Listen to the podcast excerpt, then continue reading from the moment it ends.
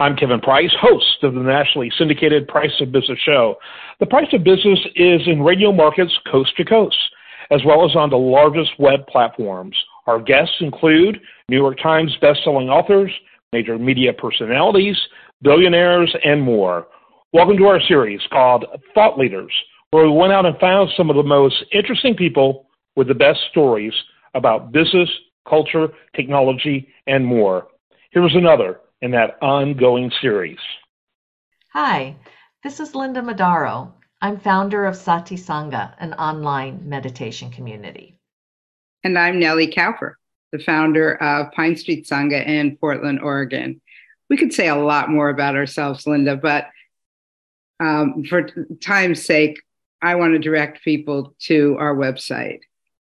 Yes, and our recently published book, reflective meditation, cultivating kindness and curiosity in the Buddha's company. And the name of our website holds the same title, as does our practice. Our website is reflectivemeditation.org. Right. You know, we have 50 years of combined experience meditating and teaching meditation. We're really excited to have a conversation and share our practice with you all.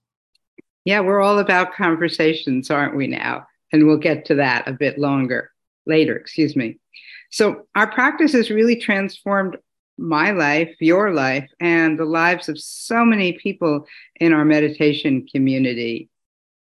Some people might not even recognize what we do as meditation, though.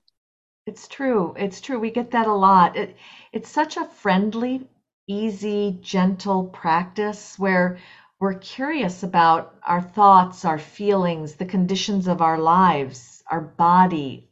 All of the experiences are included in our meditation practice. And maybe one of the biggest transformations is we become friendlier with all of that, mm-hmm. which is a big deal. It is. It is. It's not easy to do, is it? No, it goes against a lot of our inherent ways of being with what goes on inside of us. Right. And that's why we support people to do that. We support each other, we support others. Um, and a big part of that support is in the reflection after the meditation. That's a big part of the practice too. You don't just do it on your own, you reflect on it afterwards. And then you talk about it some of the time right. with a teacher, with a, medit- a friend in, who's also a meditator. Right. That and that seems to me like a very contemporary practice, right? You don't do it in isolation. You do it with others. You can do it on your own, but you don't have to do it on your own all the time.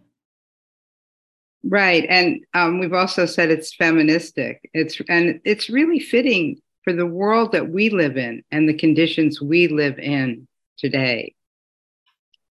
If this interests you, we really hope you'll check out our website for any upcoming events. Or buy a copy of our book, Reflective Meditation Cultivating Kindness and Curiosity in the Buddha's Company. It's readily available at Amazon, and we'd love to meditate with you sometime. We'd love to meditate with you. I was going to try to do that in sync, but that never works.